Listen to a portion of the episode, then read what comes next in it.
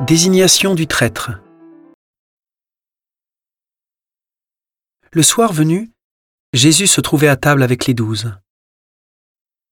Pendant le repas, il déclara Amen, je vous le dis, l'un de vous va me livrer.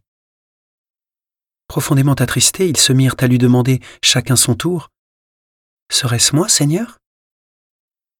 Prenant la parole, il dit celui qui s'est servi au plat en même temps que moi, celui-là va me livrer. Le Fils de l'homme s'en va comme il est écrit à son sujet. Mais malheureux celui par qui le Fils de l'homme est livré. Il vaudrait mieux pour lui qu'il ne soit pas né, cet homme-là.